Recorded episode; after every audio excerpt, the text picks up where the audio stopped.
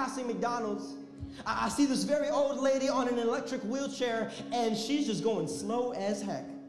Like if she don't even feel the rain. And I'm saying, oh my God, like this lady, like I, am praying this prayer, God, send somebody to help her, right? Like I can't be that person. God, send somebody to help her. So I'm driving off, I'm like, oh my God, like I feel so bad for her, and I feel God tugging my heart saying, Dennis, you need to go help her. I, was like, yeah, but God, I, I don't do that. send somebody else, right? Like we pray those prayers, God, do something that you want me to do so that I can get the credit for someone else doing it. And so I'm praying, I'm saying, God, I, I don't do that. And, and the further away I got from her, the more I started feeling like I had to turn around. And I'm like, no can't do this. And so I'm driving, I'm driving, I'm driving. And, and finally it just breaks me. And I'm like, oh, okay, God, have it your way, right? Driving around, boom, hit the U-turn. I'm going, I'm looking for her in the thick rain. I can't find her. I'm like, oh my God, she disappeared. She, she actually got off from her wheelchair and started sprinting like a ninja. I don't know. I'm thinking of all these crazy things, and, right? I, I'm coming back to where she was at, and I'm saying, yo, she's not there anymore. I keep driving, and I finally see her, so I pull over to the side. I'm running, right? I grab my jacket for her. I'm running like I'm in Baywatch, like just everything's going crazy, right? The rain, I can hear grenades in the background, lasers are flying by my head. I'm like, lady! Finally get to her. I said, hey, here, you can have my jacket. She looks at me with a smile. She says, no, thank you, I'm okay. I said, I, I know, but you need this jacket. She said, I'm okay. I said, are you sure? She didn't even talk. She just kept driving. I said, ma'am, I got a jacket. It's going to protect you. You're going to get sick. I don't want that for you. I want to help you. Just kept going. I remember getting back into my car. I drove right next to her. Lady, want my jacket? She didn't even look at me. She would just kept going. Put my window up. I said, all right, fine, I'm done. Started praying to God again. I said, God, that sucked. I said, God, I failed. You told me to help her out, and I couldn't help her out. God, I'm a failure. I, am trying to serve your kingdom, but for some reason, there's something wrong with me that isn't working. And, and God shut me up at that moment, and He said something that I want you to learn today, and it's that God is more about the heart than He is the hand. God is more about what goes on in your heart than what's actually going on in your hand. Can I let you know something about God? He judges success not the way that you do. God says you're successful not when you do good things with your hand, but when you're faithful with your heart.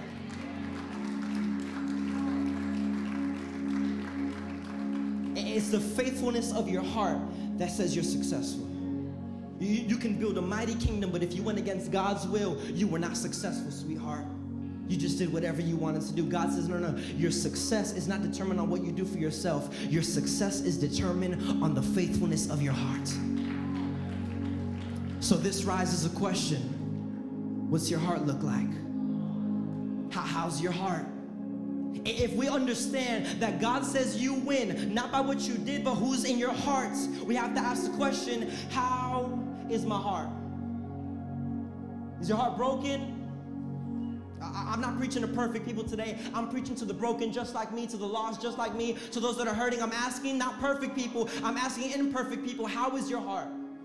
Has it been manipulated to do something it did not want to do? Has your heart been taken advantage of? Has your heart gone down a direction it did not want to go because it was too scary when people forced it to go that way? How is your heart ready? Is your heart lonely? Because I realize a lot of our worst decisions come because our heart is lonely.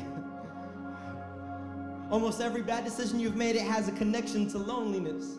And it's crazy because in our day and time, we have the most opportunity to connect with people, yet we feel the loneliest. We have so many things to get connected to our friends and our family across the states. There are so many ways for you to meet people, yet with all that happening, you still feel lonelier than ever in life. And, and, as I was praying about this, God, why do so many people in my generation feel lonely, even though they have access to so many people, so many things, and so many events? And, and He was reminding me, we were talking, and, and God was just like, Dennis, listen, they're more focused on what's on their hands than what's in their heart. See, the problem is not that people don't love you. The problem is you want people to love what's in your hand. If I have the newest thing, if I have the best shoes, if I have the coolest clothes, if I have the best smile, if I have the best hair, and they're gonna love you more than that, I need you to understand. They are loving. They're loving what you're giving them. And so you feel lonely because your clothes is what's getting the love. You feel lonely because your compliments are getting the love. You feel lonely because it's your wisdom that you think is yours that is getting the love. It's not that they don't love you, it's just that you're investing in the wrong thing. It's more about the heart than it is the hand. So, how, how's your heart? If you asked me in that story, I was saying, God, I don't like this. If you would ask me how my heart was, I would tell you my heart was lonely. Because I tried to help with my hand and got rejected, so my heart started hurting. I said, How could I have the answer for you? But yet you would deny it, even though I'm right here. My heart was empty. And so I told God, I, I said, God, I don't like this feeling. You know what he said? He said, Me too. I said, God, I don't like when people reject me knowing I have the answer for them. He said, Dennis, me too. I said, God, you don't know what you're talking about. You're God. If yes means yes to you, no means no to you, you can tell mountains to turn into snow cones and they'll do it in an instant. You can tell oceans to move. God, everything is obedient to you. You don't know how I feel. He said, Dennis, hold on, hold on. Did you not read my word? He took me to this passage. It's in the book of John, chapter 1. He's talking about himself. He said, Dennis, read this, and this is talking about me. It says, The one who is the true light, Jesus, who gives light to everyone, was coming into the world. That's some good news the Savior who created everything that you can see and not see, He's coming to the world. I said, God, you don't know what I'm talking about. Rejection feels different than you coming to the world. He said, No, no, no, keep on reading, Dennis. He came into the very world that He created, but the world did not recognize Him. He came to His own people, and even they rejected Him. I said, God, oh, I'm so sorry. I need you to know God knows exactly how you feel. See, we don't serve Jesus. We don't follow Jesus because we think that he's someone that we have to get to. No, no, no, no, no. God endured everything you're enduring right now when he was on the cross. And he said, I know exactly how you feel. It's not you going through it alone and me telling you what to do. It's me telling you what I did so that we both can get through it. You don't have to go alone. You will never be alone. My love is here for you.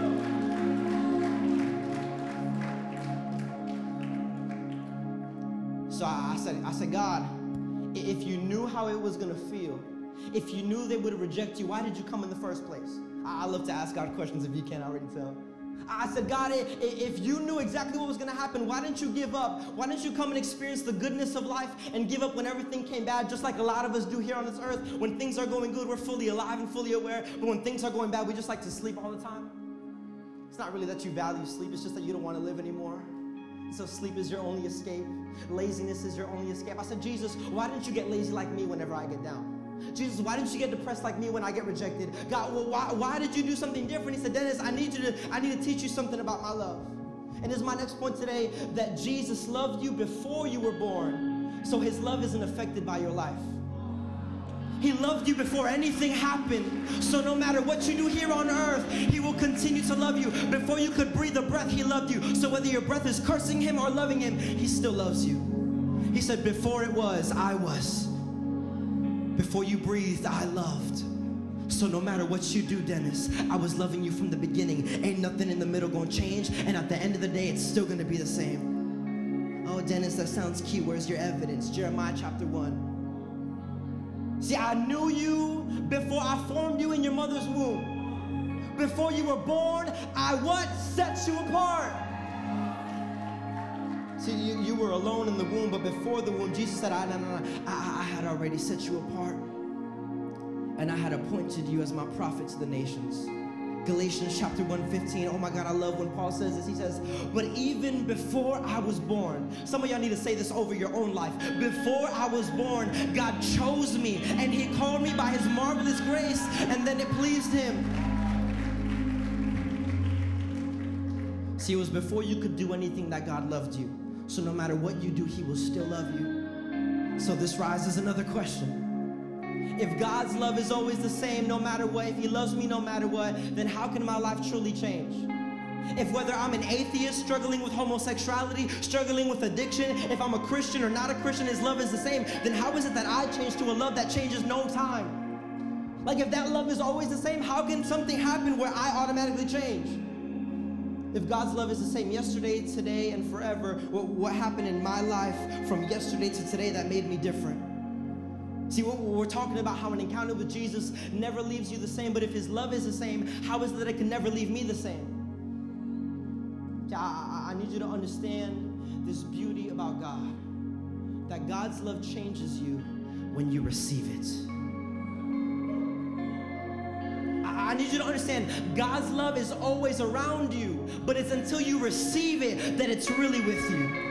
Anything that touches the love of God changes. That's why everything around your life is always changing because He's changing things for you to get to Him. But it's until you get Him into your heart that you begin to change. His love will change everything around you. But when you receive it into your heart, it changes everything about you. You look the same because His love is around you. Oh, but one moment, one second of Him being within you.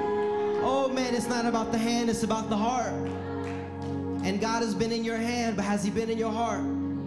He's been changing everything around you. That's why you weren't supposed to be here today, but you ended up here today. That's why some random person decided to invite you today, because He's been in your hand. He's been giving Himself to you every single day since He died. And today He's saying, Are you willing to let me go into your heart? Because I'm tired of changing things left and right of you. I want to change things within you. I want to get to know you personally. I don't want to just make your eyebrows look good. I want your smile to be beautiful. I don't want to just make your hair look good in the morning. No, no, no. I want your love to be unlike anyone else's love. God wants to change things inside of you, but He's got to be in your heart. You can't just be satisfied with your hand. See, there's this idea, and in the story of Jesus on the cross, there's this, there's this picture where there's a, a criminal to his right and a criminal to his left. And I need you to understand if God is loving you always, all the time, then you can only do two things. Either you're receiving God's love and it changes you forever, or you're rejecting God's love and He's still on the cross. See, there's this picture. I, I love what Luke says in his chapter, Luke, uh, Luke 23. It says, Two others, the other criminals, both criminals, were led out to be executed with him, aka Jesus. When they came to the place called the skull, they nailed him to the cross, and the criminals were also crucified, one on his right, one on his left. And Jesus said, Father, forgive them, for they don't know what they're doing. The soldiers, they gambled for his clothes by throwing dice. The crowd, they watched, and the leaders, they scoffed. He saved others, they said. Let him save himself if he is really God's Messiah, the chosen one. The soldiers, they mocked him too. I, I want you to paint this picture as I'm reading. By offering him a drink of sour wine, they called out to him, If you are the king of the Jews, save yourself. I can imagine Jesus in my head, no, no, no, I'm too busy saving others. I can't save myself because it's not about me. And if I get off the cross, then they'll get off of wherever they're at. But I'm going to stick it through so that you can stick it through. Save yourself. No, no, no. Jesus was silent. And a sign was fastened above him with these three words This is the King of the Jews. Sorry, not three words, these words. This is the King of the Jews. One of the criminals hanging beside him, I call this guy on the left. He said, So you're the Messiah, are you? Prove it by saving yourself and us too while you're at it. But the other criminal protested. Don't you fear God even when you've been sentenced to die? Oh, I got so much to learn from this criminal. I got so much, I, I want to be like him. I want to have his heart. I want to have his mentality. Uh, he said, Don't you fear God even when you've been sentenced to die? We deserve to die for our crimes. But this man, Jesus, hasn't done anything wrong. And then he said, Jesus, remember me when you come into your kingdom. And Jesus replied something I hope Jesus says to me every day of my life. I want to hear this forever.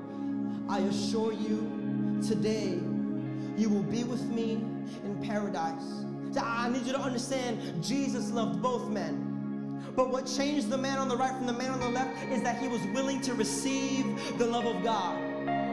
See, I need you to understand either you're receiving God's love, changing you forever, or you're rejecting it, staying the same. Just because you come to church every day doesn't mean that you've received God's love.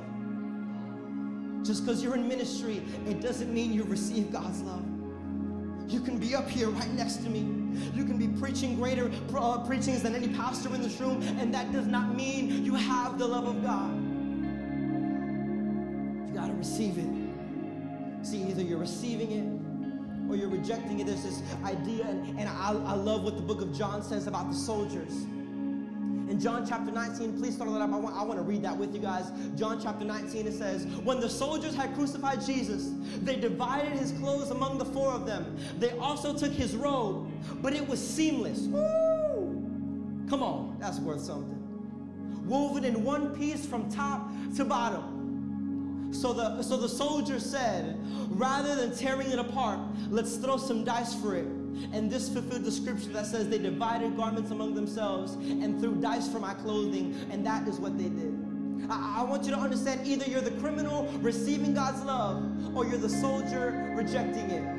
I, I, I love to ask questions about what happened after, so I can imagine that they're, they're throwing dice for the garments of Jesus, throwing dice, and, and I'm gonna be the soldier. I can imagine the soldier that won. He, he grabs the garment, he says, Oh, snap, I got the garment of Jesus.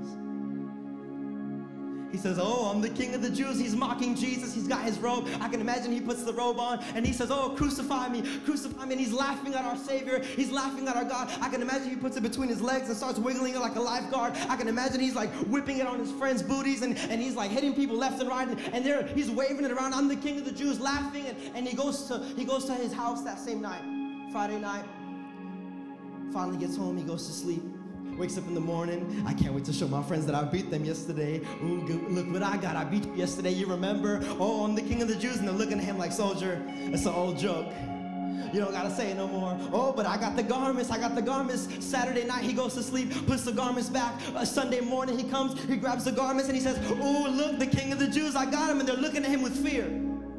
He said, Yo, what's going on, guys? Wait, wait, wait, you said that that belongs to Jesus of Nazareth? Yeah, remember we crucified him on Friday and I got his garments because I beat you guys? And, and they're no, no, hold, hold, hold on, hold on, hold on. You didn't hear. Well, what do you, what do you mean I didn't hear? Well, well, well, we went to his tomb today.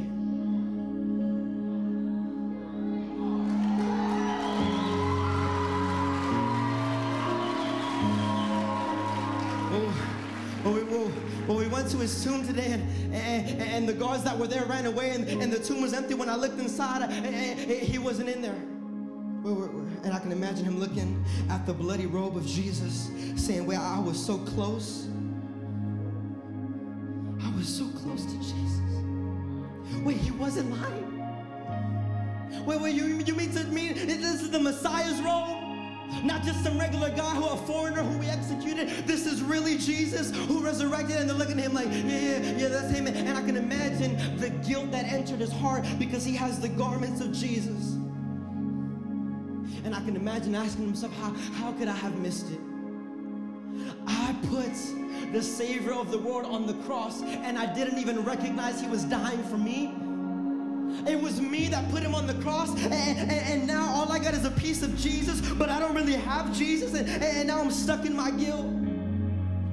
Oh, and I, I can imagine the criminal that same Sunday up in heaven with Jesus who received his love. Oh, Jesus, we party, we Milly rockin'. Oh, give me some Martinelli apple juice. Oh my God, mac and cheese in heaven must be golden. Like he's just going all in and we got this guy here, the criminal, He said, Oh my God, I, I could have been with him. Oh my God, I, I would have had the love of Jesus in my heart. I need to let you know the soldier is always looking to what he can get from Jesus. See, a lot of you, you might have followed Jesus into this place. You might have accepted Jesus, not because of who he is and what he did, but because of the garments that you could get off of him. We got to ask ourselves, how is my heart? Because it's not about the hand, it's about the heart. Who are you today? Are you the soldier that stays the same, rejecting the love of God and receiving his garments that do nothing? Ah, it is crazy because uh, chapters before this is a story of a woman who, who was dealing with an issue of blood. And, and, the Bible said that she believed so much that if she were to just touch his garments, she would be healed. I, I wonder what went wrong from the woman with the issue of blood and the soldier who crucified Jesus, that when he grabbed onto it, nothing happened to him. He, I wonder what had happened in between the woman with the issue of blood who believed with all her heart and the man who rejected with everything he had. The same Jesus, the same garment. And one changed his life forever. The other one did nothing but remind him of the guilt in his life. Are you the soldier today? Are you the sinner? Who are you? Ask yourself, don't let me ask for you. Who am I? Am I the soldier or am I the sinner? Because the soldier rejects the love of God, but the sinner says, God, I am available. The sinner says, God, I am nothing without you. The soldier says, man, I got Jesus on the cross. The sinner says, I am so sorry I got Jesus on the cross. So, who are we? Because everything will change when you change from soldier to sinner. See, only sinners can realize their need for salvation. Not sinners like you, sinners like me, because that's the perspective we have. Hey, our, our, Jesus didn't die for sinners like them, He died for sinners like me. See, a soldier points at everybody else, but a sinner says, Jesus, I'm the one to blame. And because I'm the one to blame for what you did, I'm the one to love because of who you are. See, when you take the blame, the faster you take the blame, the faster you receive grace. Stop trying to be perfect. I had a friend who said, I can't go to church anymore because every time I go to church, I got to be perfect. I said, Whoa, you're going to the wrong church. He said, I'm going to your church. I said, Yeah, but you're going with the wrong perspective, so it changes everything. Oh, why do you have to hide your brokenness when my Bible says that God is near to the brokenhearted? Well, why? Why? Why? If, if, the Bible says God is attracted to brokenness, why are you hiding the thing that God is in love with the most? Come on, be honest with yourself. Be honest with Jesus. There's this story that I love. And, and this story really makes me desperate for people to meet Jesus. It's why we have nights like this so you can know the love of God. You can know the God that we serve here at New Birth. This is why we have these nights because a story like this, it was a man who his whole job was to press a button. And every time he would press this button, a bridge would open and it would close. When the bridge would open, a boat would pass right through it. When the, when the bridge would close, a train would go right through it. And every single day, his expertise, he was licensed for this, he got paid good money. He was to press a button, and he was to close the bridge when a train was coming. He was to open the bridge whenever a boat was going. His son looked up to him so much, he said, Daddy, I want to do what you do for the rest of my life. He said, All right, son, I'll start training you. Every single day, he would go to work with his father and he would learn how to press a button. Every single day, he pressed the button just with his daddy, hand on top of hand, pressed the button, the bridge would open, the boat would go through, the bridge would close, the train would come by. Until one day they were doing an inspection. And the father trusted the son so much to do the inspection by himself under the bridge. And when the son was checking on the bridge to make sure it would open and close correctly, he got under the specific part of the bridge that was off limits because it was dangerous. If you were caught there and could not get out, the bridge would crush you to pieces. And the father hears a train coming. He says, he's calling out his son's name, Jonathan. He's yelling out, Jonathan. Jonathan, he can't see his son. He's under the bridge somewhere. He doesn't know where his son went. He says, Jonathan, I need you. Come back, come back. I got to put the bridge down. There's a train coming. The train is coming faster and faster. Everybody on the train is relaxed. Nobody knows what's going on. And, and the father, he sees the train right uh, uh, like half a mile away. And he closes his eyes. He breaks down. He slams the button and the bridge closes. And everyone on the train got by safely. But nobody knew the pain in his heart. Nobody knew the pain in his mind. The what if I would have rescued my son and not the other people? What if I could have done something to make sure everybody was okay? And every single day for his life, he started questioning, I, I, miss my son. I miss my son. And all 200 people on the train just lived their normal lives. You see, this is why I'm so desperate for you to know Jesus. Why, why, why? Somebody asked me why. Somebody asked me why. Because you were on the train and you had no idea what Jesus did for you until one day he sent a man like myself saying, Hey, this is why you're still alive. This is why you beat depression. This is why there's no more anxiety in your family. Because the love of God pressed the button and the bridge went down on his son so that it can open for you. Jesus, Holy Spirit, I feel you in this room. Holy Spirit. There are some people in this room that they realized, Dennis, I was on that train. They realized, Jesus, I, I was on that train. Jesus pressed the button for me to be safe. And, these specific people, come on, if you decided to get baptized today, if you signed up, can you go ahead and raise your hand? Can you raise hand? If you can, can you stand up and meet me in the front if you decided to get baptized today? You see, these people, come on, we can make some noise for them. These people, they've decided today, I'm making my relationship with Jesus public. Holy Spirit. Come on, if that's you today, come on, join me up here. If today you've decided and you signed up, come on, we can make some noise. Stand up right behind me.